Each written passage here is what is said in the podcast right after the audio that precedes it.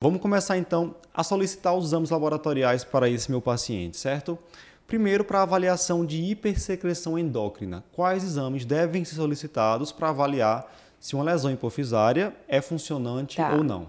Como a gente está falando aqui para o grande público, é, para estudante, para clínico, para endocrinologista, para residente, então, seguindo os guidelines, é, e o último guideline, pelo menos da Endocrine Society, que fala sobre isso, ele já está bem antigo, mas é o que a gente segue ainda hoje, ele recomenda que seja é, a gente dose prolactina e IGF-1 para todos os pacientes com incidentalomas, independente do tamanho. Então, mesmo os micro.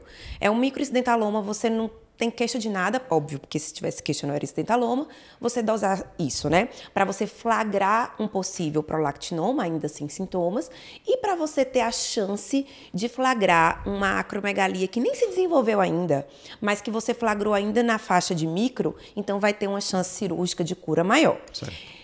É, os grandes especialistas em neuroendócrino, alguns deles discordam dessa, dessa necessidade de dosar mesmo prolactina e IGF-1 nesses pacientes com microincidentalomas.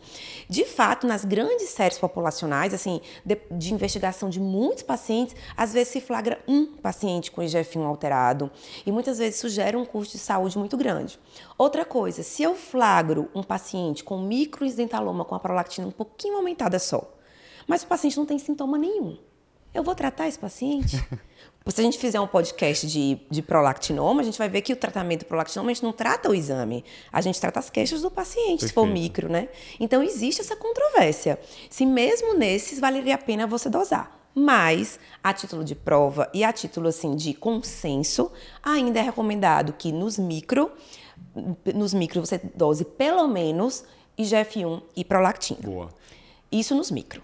Se vier aquele GF1 tocado, vale a pena fazer um TOTG com dosagem de GH? Sim, para você tirar a dúvida, né? Certo. Isso nos micro que eu estou falando, aquele que são a maioria, né, do que a gente vê, os tumores menores do que um centímetro. Certo. Em relação à pesquisa de Cushing, só se houver sintomas, né? Okay. Nessas casuísticas, é, viram que assim, você não vai não, nem nessas casuísticas de grandes populações que, que com estentaloma que você ficou fazendo vários exames, não foi achado nenhum certo, Certo. É, então não vai ser rotina, vai ser investigação, se né? Se o paciente tiver alguma queixa, alguma coisa que lhe chame atenção, no caso, esse paciente que tinha um diabetes controlado, enfim. É, já nos macro, isso é um pouco diferente. Porque nos macros, muitas vezes eu vou investigar, vou dosar os hormônios, não para ver se ele tá se aquele tumor está hiperfuncionante, mas eu também quero ver se já não está determinando hipofunção. Perfeito. Então tem um macro, um tumor de 1,5 centímetro, como esse do caso que você falou.